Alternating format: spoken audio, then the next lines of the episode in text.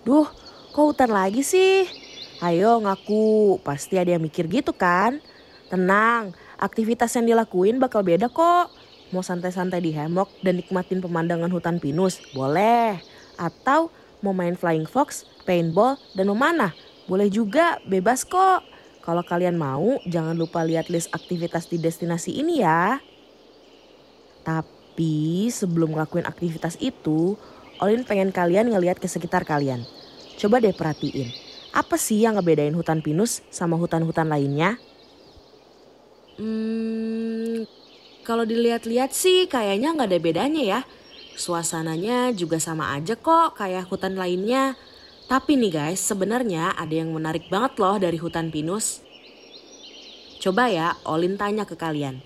Kalau ada kebakaran hutan, biasanya pohon-pohonnya habis nggak tersisa kan? Nah, kalau hutan pinus tuh nggak gitu guys. Yang ini mah kalau menurut Olin ajaib. Ajaibnya kenapa hayo? Pada bisa nebak nggak? Yang bisa Olin kirimin voucher belanja deh.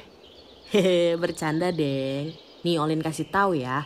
Jadi hutan pinus ini malah semakin subur kalau ada kebakaran. Soalnya mereka bertahan hidup dengan berlomba-lomba mendapatkan panas matahari.